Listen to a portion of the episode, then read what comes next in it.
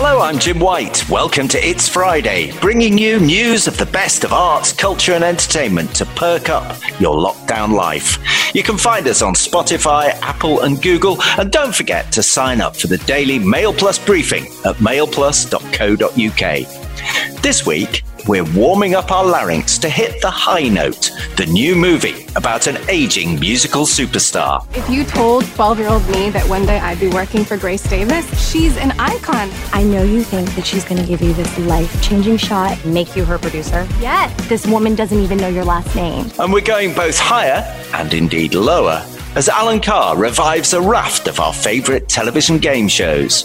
Bigger games, bigger prizes. It's guaranteed to be a night of surprises. Better than any night on the town. So if you're game, come on down. Plus, we'll be enjoying the latest from a scion of one of Britain's foremost musical dynasties, Teddy Thompson, the son of Richard and Linda. One day soon, when you're all alone at a light, you're gonna miss me.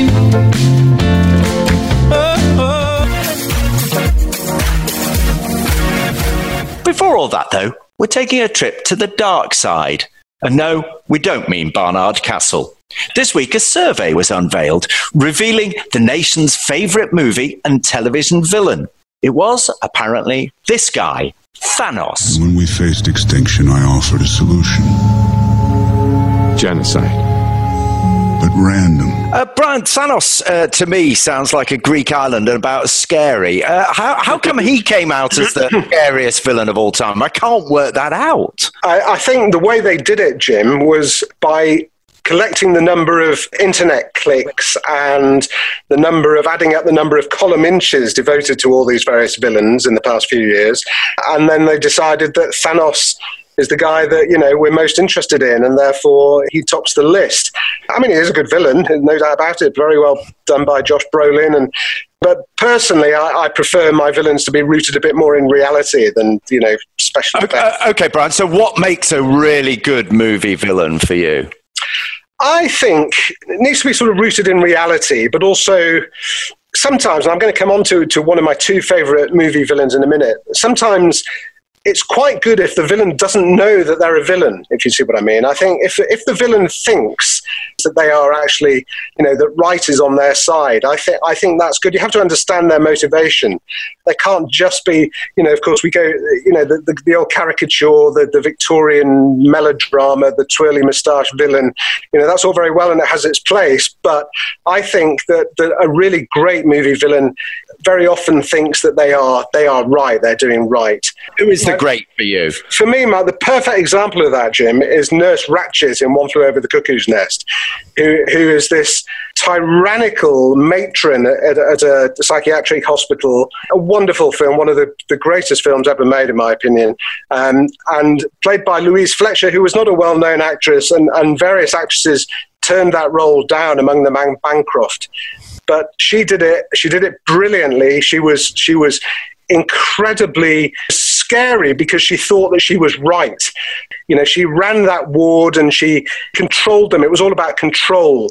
Uh, and she and there was that scene and she was such a good villain that apparently when the movie was first screened there's that scene where the jack nicholson character tries to strangle her because she has basically been responsible for an inmate's suicide a terrible terrible scene. Um, but similar, I mean, people were leaping out of their seats saying "killer, killer," um, and uh, you know, if if a, if a movie can engage the audience to that extent, then you know, what better villain could there be? Let's let's hear a clip. Murphy doesn't want to take his medication orally, I'm sure we can arrange that he can have it some other way. But I don't think you'd like it, Mr. McMurphy. I think she defined the term coercive control before it came into uh, wider consideration, didn't she, Brian? Uh, but Claudia, who, who scares you in, in movies and television? Well, the first character I'm going to mention is, is one that just absolutely haunted my childhood dreams. I was traumatized by this for years. The the child catcher in Chitty Chitty Bang Bang. I mean, mostly it's this enchanting story about a flying car. But there's a section where uh, Professor Potts and the family end up in Bulgaria, where the Queen hates children, and so she employs a child catcher. And he just he looked terrifying. I mean, considering the film was made in the late '60s, uh, the prosthetics were actually really good. He had black witchy hair and he wore a top hat, and he lured children into his wagon with sweets and lollipops, and then he sort of took them away and locked them in a dungeon. I, I think we have a little clip of that. And all free today. Cherry pies, cream puffs, ice cream, treacle tarts. Treacle tarts and ice creams, and all free. Come along, kitty winkies. Come on. Jeremy, Trudy said we mustn't disturb Trudy's son as well. Come on. I could feel a chill going down my spine just listening to that again. But that, that Brian played into the whole don't talk to strangers. There's a, a fear for children out on the streets. Uh, who else has scared the living daylights out of you? Funnily enough, there's a connection with Chitty Chitty Bang Bang because Gert Frobe, who played Baron Bomburst in that film, had also played Goldfinger about four years earlier. Uh, and for me, you know, I, I've already said that I prefer my villains to be rooted in reality, and there's nothing all that real and about Bond films, but I think you have to have a Bond villain in your in your list, or I do.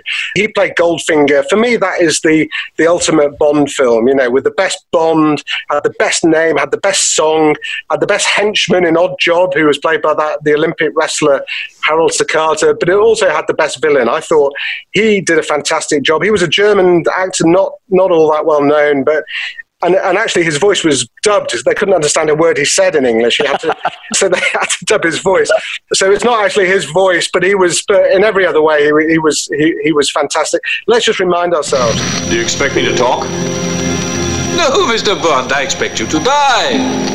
There is nothing you can talk to me about that I don't already know. Brilliant. Um, I tell you who used to scare me uh, when I was a kid. It's slightly going back to what you were saying, uh, Claudia, about Chitty Chitty Bang Bang. Uh, this was a this was being a, a, child. I remember Davros. It also sounds like a Greek island, but Davros, the head of the Daleks. Imagine a single simple Dalek succeeded where emperors and time lords have failed. A testament, don't you think, to my remarkable creation. He was physically scary, but he also had that calm, fearful control about him, and uh, really, really terrifying. I'm, Yes, I'm. I'm just going to go and hide behind the sofa. Yeah, Well, he was. He used to hide, and actually, even the music, wasn't it? The music was terrifying for Doctor Who. I remember that used to frighten me as well. The, the second one I wanted to talk about is um, Annie Wilkes in Misery. Remember Paul Sheldon's number one fan? She was a really sort of a, a, a terrifying villain. She started off being this sort of gentle, homely, oddball woman living in the middle of nowhere, and then we sort of learned that she's actually a seriously disturbed serial killer. And um, Kathy Bates actually won the Academy Award for this. She was just brilliant in her portrayal. It was, I loved the fact that she was, even though she was a murderer, she hated swearing. And when she said things like "you dirty birdie" and "you cockle doody," it it was far more sinister than any four-letter expletive. Um, I think we can listen to her here. Misery Chastain cannot be dead. Annie, in 1871, women often died in childbirth. But her spirit is the important thing, and Misery's spirit is still alive. I don't want her dead! I want her! And you murdered her! No! I didn't. Who did? No one. She she died. She just slipped away. Slipped away! Slipped away! She didn't just slip away! You did it! I was going to say before that clip, Brian, that, that calmness is often a trait of villains, and, and she definitely wasn't calm in that one. But that is a, a real fear we have of the, the quietly spoken villain, isn't it? Yes, absolutely. And, and going back to Nurse Ratched, she was a she's another good example of that. Interesting that they're two female characters, and she also won the Oscar, I should say, Lou- Louise Fletcher for, for that part. I think you're right. I think that that calmness and the you know when, when they're when they're shouting and screaming, it doesn't necessarily fill you with fear, but when they're that kind of icy calm that she that both those female characters at the start at least because Kathy Bates kind of to start with in that movie she she she was you know we thought she was his number one fan we, we didn't we didn't see anything too kind of unnerving about her but it kind of grew and grew and grew didn't it and so it did with um, Louise Fletcher in, in uh, One Flew Over the Cuckoo's Nest. Uh, and, and my favorite movie villain uh, definitely has a calmness. Anthony Hopkins as uh, Hannibal Lecter. Verbal calmness uh, before the storm is, is often a trait of, of villains. Here's perhaps his most famous verbal threatening turn in Silence of the Lambs. census taker once tried to test me. I ate his liver with some fava beans and a nice Chianti. The slurp at the end there, Brian. I could see you quivering across Zoom at the very thought. Absolutely. Um, Brian, uh, Claudia, we're on Zoom. I can see you already beginning to quake. Sweat is pricking on your upper lips. Uh, I think we better leave it there. Thanks very much. There is no question which song has become the soundtrack of lockdown. And no wonder. We'll Meet Again, written by Ross Parker and Hughie Charles, and recorded by Vera Lynn in September 1939, is the very definition of optimism. We'll meet again. Don't know where. Don't know when. About a woman separated from her lover by war, its poignant insistence that times will inevitably get better has struck a chord for over 80 years, and none more so than right now. Virginia Lewis Jones, Dame Vera's daughter, grew up with the song and knows well its ability to refresh the nation's reserves of hope. And I'm delighted to say Virginia is our guest on It's Friday. Virginia, just tell me, how did your mum enjoy the uh, 75th anniversary of VE Day? Oh, well, it was great fun, wasn't it, really? Um, we had a, a Spitfire fly past. Uh, he also went over Captain Tom, or Colonel Tom, I should say now. Uh, and then he went over East Grinstead, which was the um, Archie McIndoe Centre, where they did guinea pigs during the war. And he, he um, uh, with plastic surgery, he rebuilt uh, um, uh, flyers' faces that had been injured. Uh, and then he came over to us and he did a double twirl, which was brilliant. So that was great. We were all watching avidly. Mummy was watching from the uh, French windows of the house. That was good. It was fun. And she, she joined in the sing song. Uh, right at the very end, yes, we had half the village outside actually in the uh, drive who came to sing to her. Socially distanced, of course. and so it was all a bit manic. Fortunately, we've got a big drive. and that was great fun. It, it is amazing the way that We'll Meet Again, 75 years on, has sort of become the soundtrack of the lockdown. Yes, it has. It has. Well, it's logical, really, when you think of it. I mean, the, the words were very relevant then, and they're just as relevant now. You know, people are parted, they can't see family, friends, etc., etc. Totally different situation. Uh, in some ways, just as dangerous uh, because you never know who is going to get the virus next, or please God, nobody does get the virus. That you know, but that there's a lot of people out there that haven't seen their loved ones for well months, and it's it's very um, uh, wearing not to be able to see or talk to uh, people that you're close to. And, and, the Queen, of course, alluded to it, didn't she? She mentioned the lyric. It's part of a. It's part of the kind of fabric of the national conversation, in a way. It is. It is. One of our lovely carers showed me the goggle box of uh, a couple of the goggle boxes that my mummy was on. They obviously showed it. It was one of the 1950s television, and some of their comments were absolutely priceless. they just make you laugh. It was brilliant. Really, really funny. And, and 75 years on, it's interesting looking back at what your mum did during the war. She was almost the key worker, wasn't she? she her role was to keep everybody's morale up. Yes, absolutely. And uh, she was the only one, as you know, that went out to Burma to see the Forgotten 14th, which was amazing. Uh, she was the only one that did that, surrounded by God knows how many men, about 6,000 men, I think. And she thoroughly enjoyed that, and she felt that was part of her duty to go out there. Nobody else was going out there. So she felt it was part of her duty to go out there and to cheer the men up whenever she could. And, and looking back, uh, Virginia, what lessons can we draw from what she did back then? Well, huh, very difficult. I mean, she just got on with it basically. You know, this is what I've got to do, this is what I feel I have to do.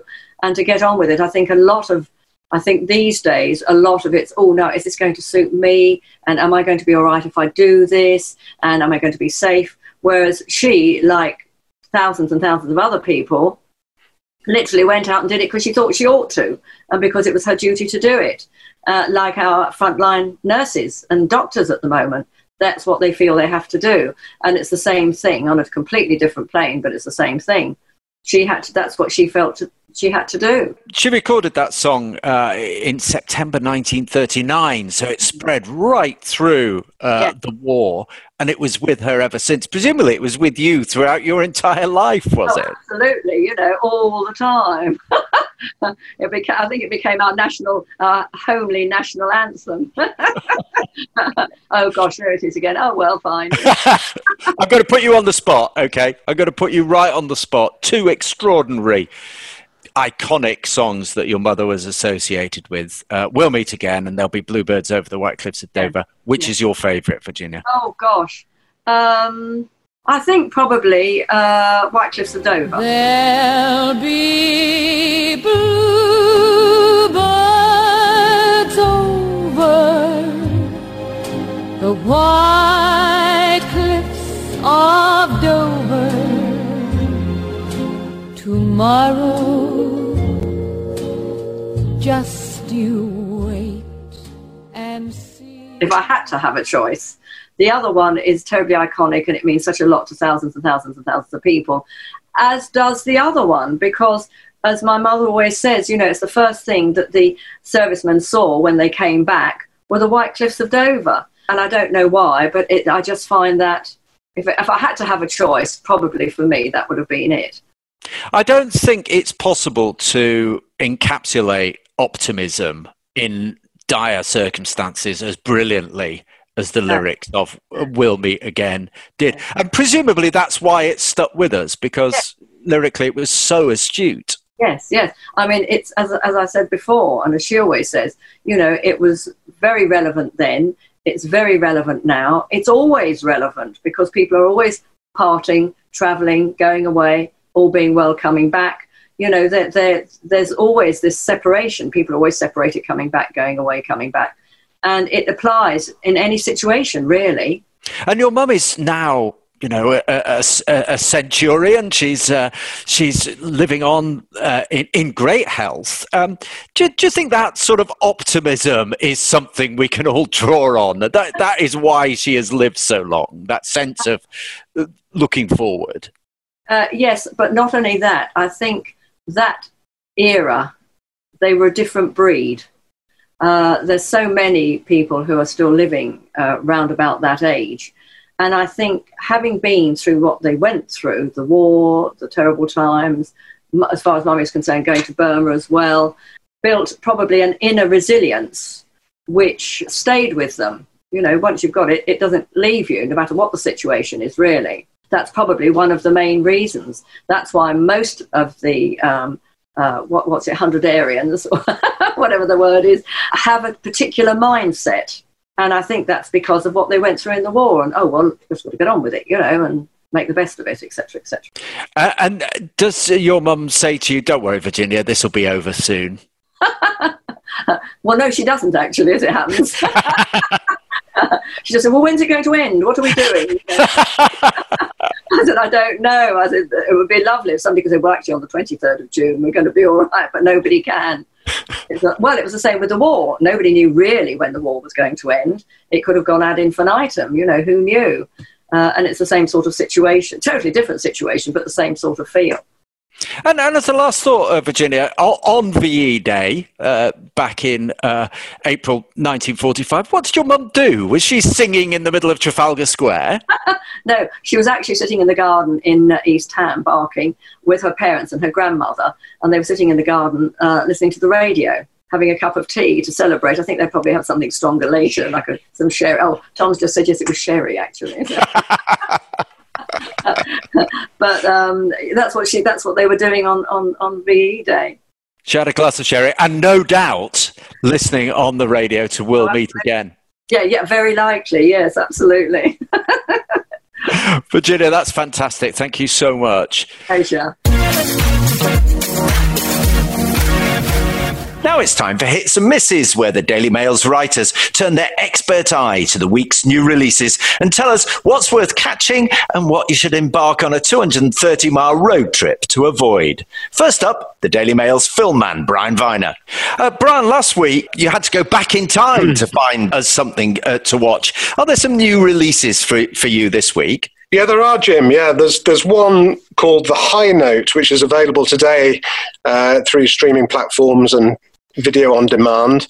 Uh, quite a big release, actually, made by Universal, but they decided to uh, release it straight onto streaming platforms and not wait, not postpone it for cinemas reopening.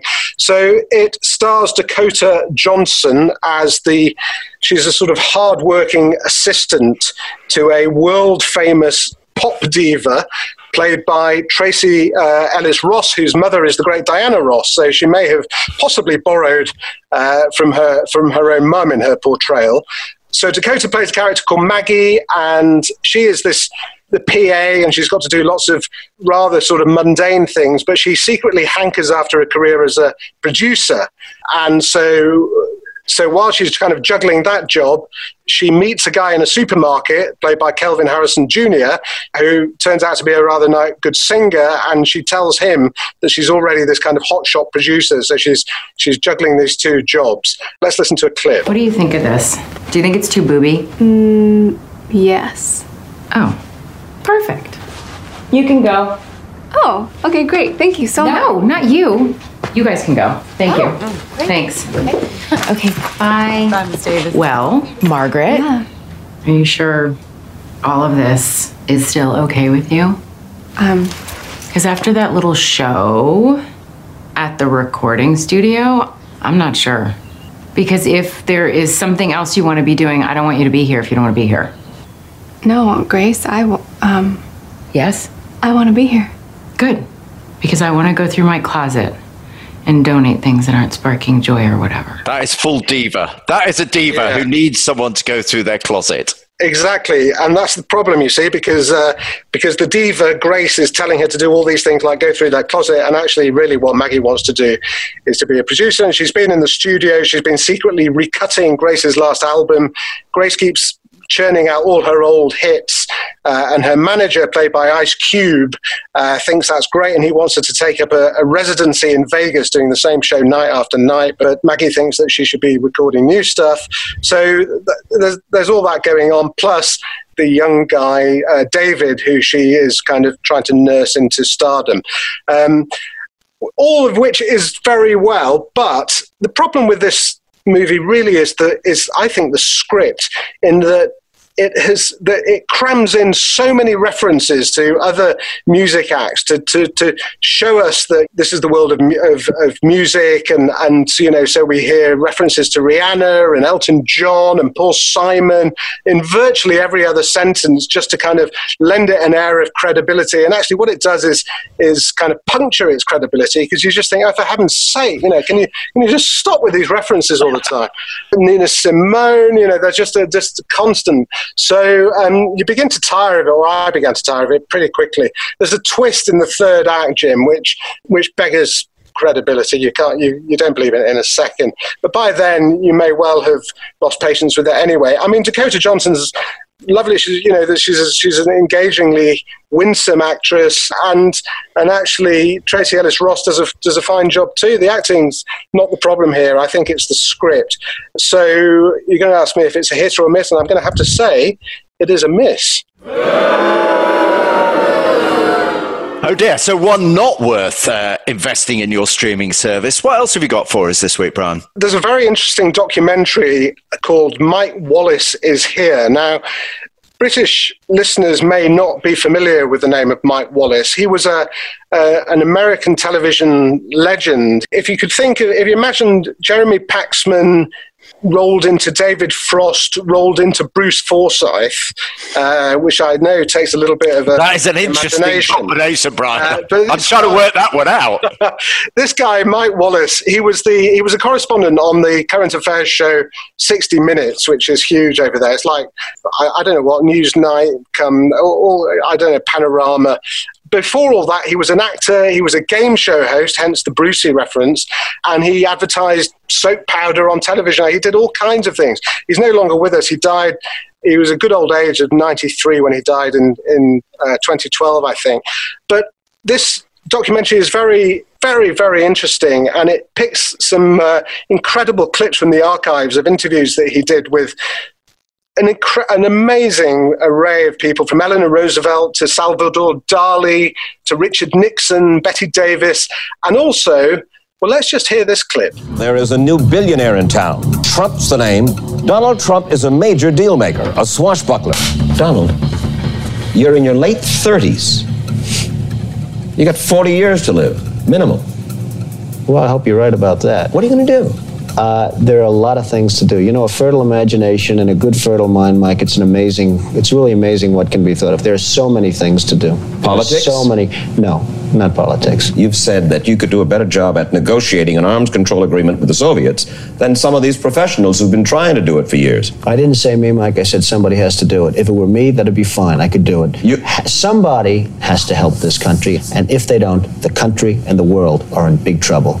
Because within a short period of time, as sure as we're sitting here, there's not going to be a country and there's not going to be a world. Mike Wallace is to blame. He put the idea in Trump's head. Isn't that great? There you've got there you've got the Donald Trump in his late thirties saying unequivocally that he's not going to go into politics. Uh, but it's um, it's so it's such an interesting documentary made by a guy called Avi Belkin. And actually, what's one of the things that's interesting about it, Jim, is that it uses those those interviews that he did, Mike Wallace, to sort of shed light on on him and his life. And he had a, a quite a tumultuous personal life. He, he he he was married four times. He lost a son in a in a terrible accident in in Greece, and he also had severe depression, which drove him almost to suicide. So there's all that to tell us, plus these amazing clips and the, and the story of his remarkable career. It's a really interesting documentary, whether you've heard of him or not. I'll just remind you of the title. It's called Mike Wallace is Here, and it's available on streaming sites. I think it's on Curzon Home Cinema from today. So that And is it a hit or a miss for you? well, it's it's it's very very uh, definitely a hit. Thanks for that, Brian. I'd never heard of Mike Wallace. I'm going to go and seek that one out now. Now I'm joined by the Mail's music critic, Adrian Thrills. Adrian, we're talking about the scion of one of the great British musical dynasties. So, uh, Adrian, this week uh, you're talking about um, the scion of a, of a great uh, rock and roll dynasty, or rather a folk rock dynasty. Indeed, folk rock royalty. Um, it's Teddy Thompson, who's the son of Richard and Linda Thompson, who, who, funnily enough, Mark Ronson, the American DJ, he's just released a brilliant cover of their um, of their 70s hit, I Want to See the Bright Lights Tonight. He said it was the song that he kept on thinking of in lockdown, and he's done a brilliant cover of it. So, so, uh, so Teddy's mum and dad's still relevant, and uh, and Teddy himself, uh, he's he's just released a, a really nice new album. It's one of those classic breakup albums, rather like um, you know Fleetwood Mac's Rumours, uh, Amy's Back to Black, Joni Mitchell's Blue. It's, he's kind of joining that proud catalogue of, uh, of heartbreak albums.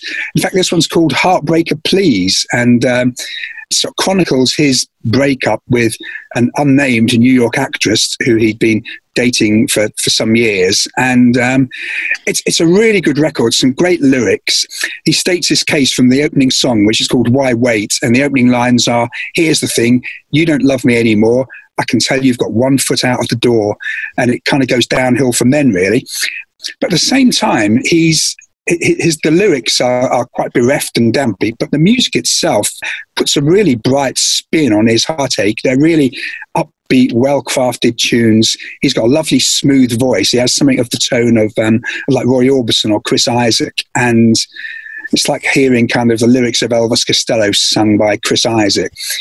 Uh, I think there's a song we're going to hear called "At a Light," where he imagines his his ex suddenly being struck by feelings of remorse and guilt, whether she's waiting at a traffic light, or a song comes on the radio, or she's revealingly on a movie set or on a jet plane, where she suddenly feels these pangs of guilt at the end of the relationship. So, uh, so we'll have a listen to that one.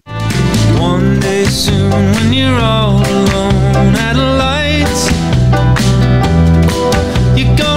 me. Oh, oh. Heartbreaker from the radio's gonna fly like an arrow. Oh, you know what, Adrian? He's the son of British folk rock royalty. Yeah, that sounds very American. It does, sound not in the slightest bit folky either, is it? I mean, he, I think he says he grew up listening to the Everly Brothers and Chuck Berry, and maybe some country stars like um, George Jones and Dolly. And yeah, it's very slick kind of FM radio rock, isn't it? You know, what I like about this album is none of the tracks are more than three minutes long. It's like a real jukebox pop album, and they're really catchy tunes. I mean, if he's if he's upset, he's hiding it pretty well. So, uh, for you, Adrian, uh, one to download, is it a hit or a miss? Absolutely a hit. There's some great pop songs on there, and it's one that I'll be returning to over the weekend. Oh, and what else have you got for us this week, Adrian? Well, the other album, the second album of the week, um, is by a New Jersey singer called Nicole Atkins, and again, this is one with a slightly, slightly retro flavour. She is from Asbury Park, the hometown, or sort of the very nearly hometown of Bruce Springsteen, uh, she covered Bruce's Dancing in the Dark for a tribute album a couple of years ago. And she's kind of immersed herself in those classic sounds of American pop, the kind of brill building songwriters, the Ronettes, the girl groups of the, of the 60s. The album's called Italian Ice, and it's, it's like a salute to the Asbury Park boardwalk. I think the boardwalk, it kind of has like a mythical significance in American pop culture. It's a kind of place of dreams and romance and escape. And she's kind of immersed herself into all that kind of mythology. But she's also put together a really good backing band. She's got members of Nick Cave's Bad Seeds, uh, the Dap Kings, who recorded with Amy Winehouse, and some of the Muscle Shoals rhythm section, who who played on some of Aretha's albums. And she made the album in Muscle Shoals, and it's got a nice kind of again a southern soul flavour on some tracks, but more than that, a, a, kind of vintage '60s pop feel. It's a lovely kind of it's a real summer record actually. It's got those kind of bright summer sounds, and maybe the kind of thing thing we need right now the track we're going to hear is called Domino, which again takes those classic pop elements, but also adds a little bit of a bit of a disco groove to it as well. You can hear elements of the opening sounds a bit like um, the Bee Gees "Staying Alive," and even the the Rolling Stones "Miss You" when the Stones tried to do a bit of disco. So, uh, but again, a, a, really good pop song. Which I think we'll have a listen to now.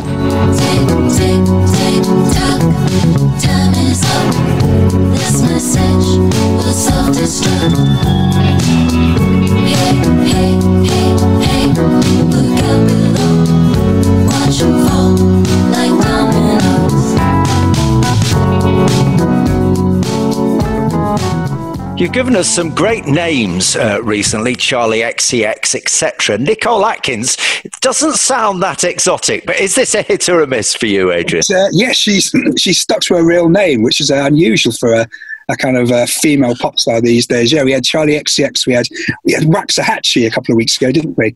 Um, uh, but this one, yeah, for Nicole, it's definitely a hit.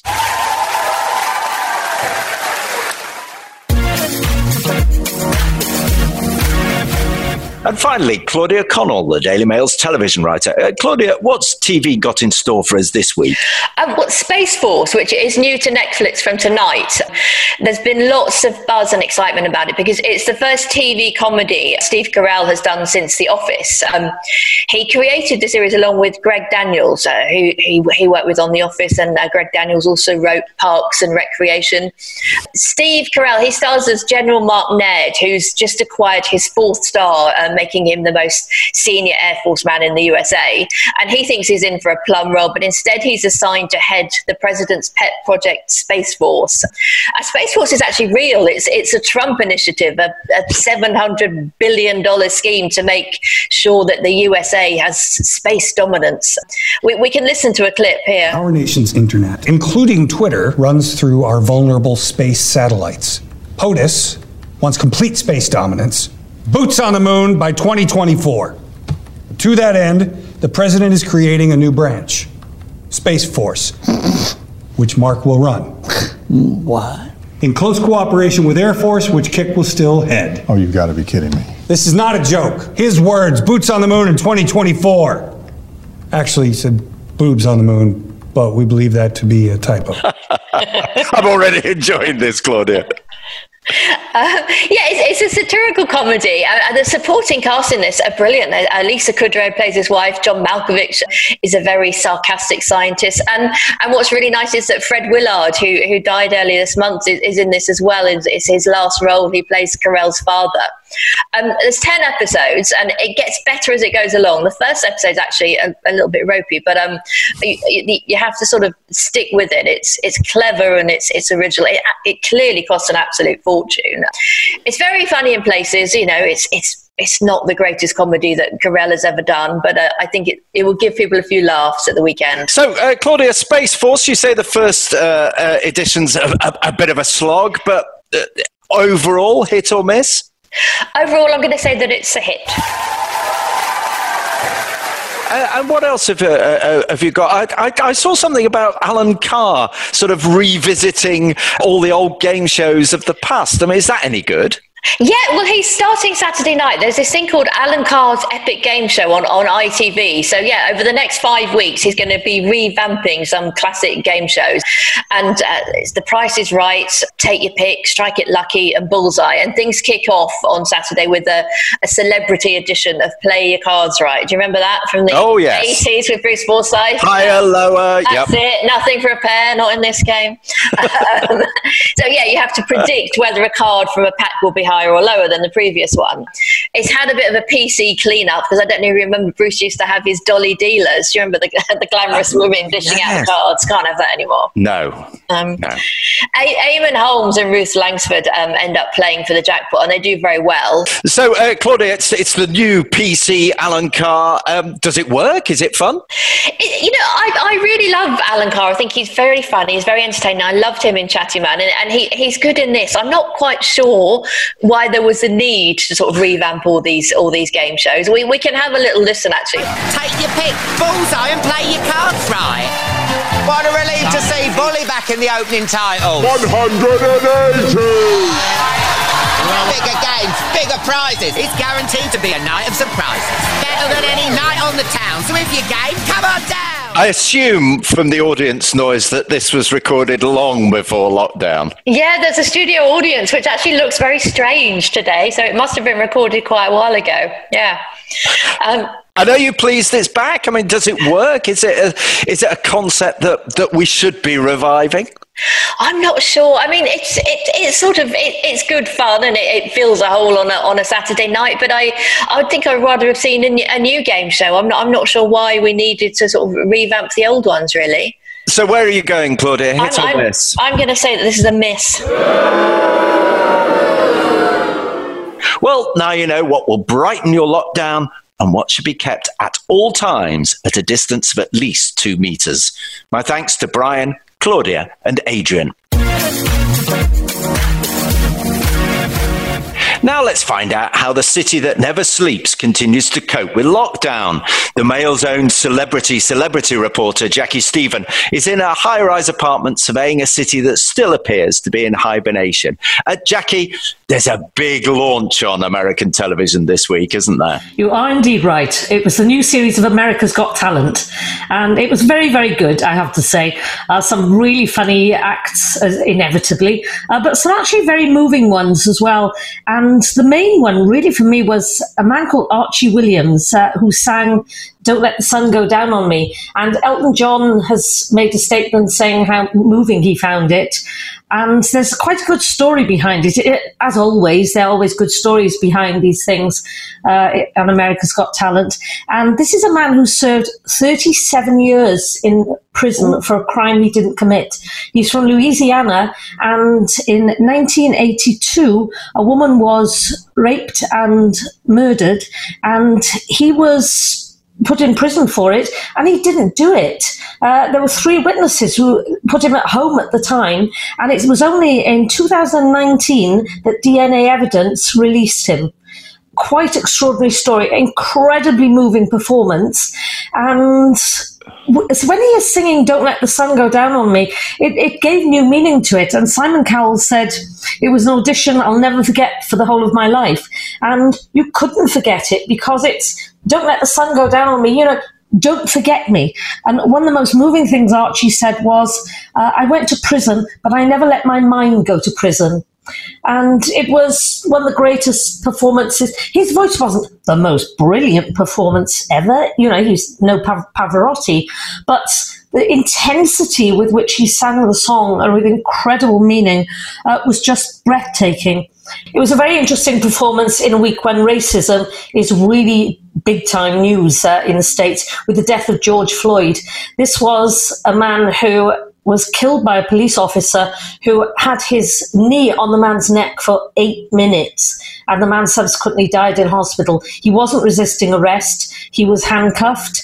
And it's caused riots. Somebody has already died in the riots in Minneapolis. An absolutely tragic story. And racism is a real problem here. I watch CNN a lot, and Don Lemon, one of the presenters on it, is a wonderful, wonderful presenter. And he said that there are two problems in this country at the moment. One is two viruses. One is COVID 19, and the other one is racism. And I wasn't aware of how bad racism was in this country until really a few years ago. And I've been here 11 years. But it really dominates the news headlines all the time now, and quite rightly so. And it's up to every individual to do something about it. Uh, so those are the two viruses that are affecting America at the moment. How, how is the fight against COVID going? How how is the man in charge of it coping? He all he is concerned about is Twitter at the moment. He is complaining because Twitter fact checked something that he'd written about election ballots. And now he is saying, I will close them all down. He said, they are stopping free speech amongst conservatives, and I, as president, will shut them down. The irony of that has totally passed him by. What I think we're witnessing is something akin to Shakespeare. It's, he is King Lear. The interesting thing about King Lear is that Lear grows progressively more insane due to all the bad things happening to him. But then more thing, bad things happen to him because he's grown insane. And I think that what we're witnessing is a King Lear figure. In 1609, there was a plague in the UK, and they say that this was the period when Shakespeare wrote King Lear because he had to be indoors. Now, the plague three years previous to that killed 10% of London's population, including Shakespeare's landlady. Now, it would be very interesting whether he did write King Lear at this time. There's very strong evidence. It's certainly Shakespeare's darkest play. And in a way, what I think we're seeing now is inadvertently King Lear being written again by the president himself. Uh, one thing, though, uh, Jackie, if he is rewriting um, King Lear, it'll be on Twitter at 140 characters at a time, won't it? yes, little by little. Uh, interestingly, the plague uh, did in fact shut down all the theatres, which of course is what's happened with Broadway. And it looks as though Broadway is not going to open until next year now, which is incredibly sad for all the actors. Equity have said although, they're not. Although, Jackie, we, have seen pictures of German theatres uh, where they've taken out the seats and they've put uh, smaller numbers of seats in and, and to work their way through uh, a kind of social distancing with theatres. Uh, Broadway, no, no sense of that happening then? That's not going to happen in America because the Actors Union Equity have said absolutely not. Until there's a vaccine, their actors aren't safe.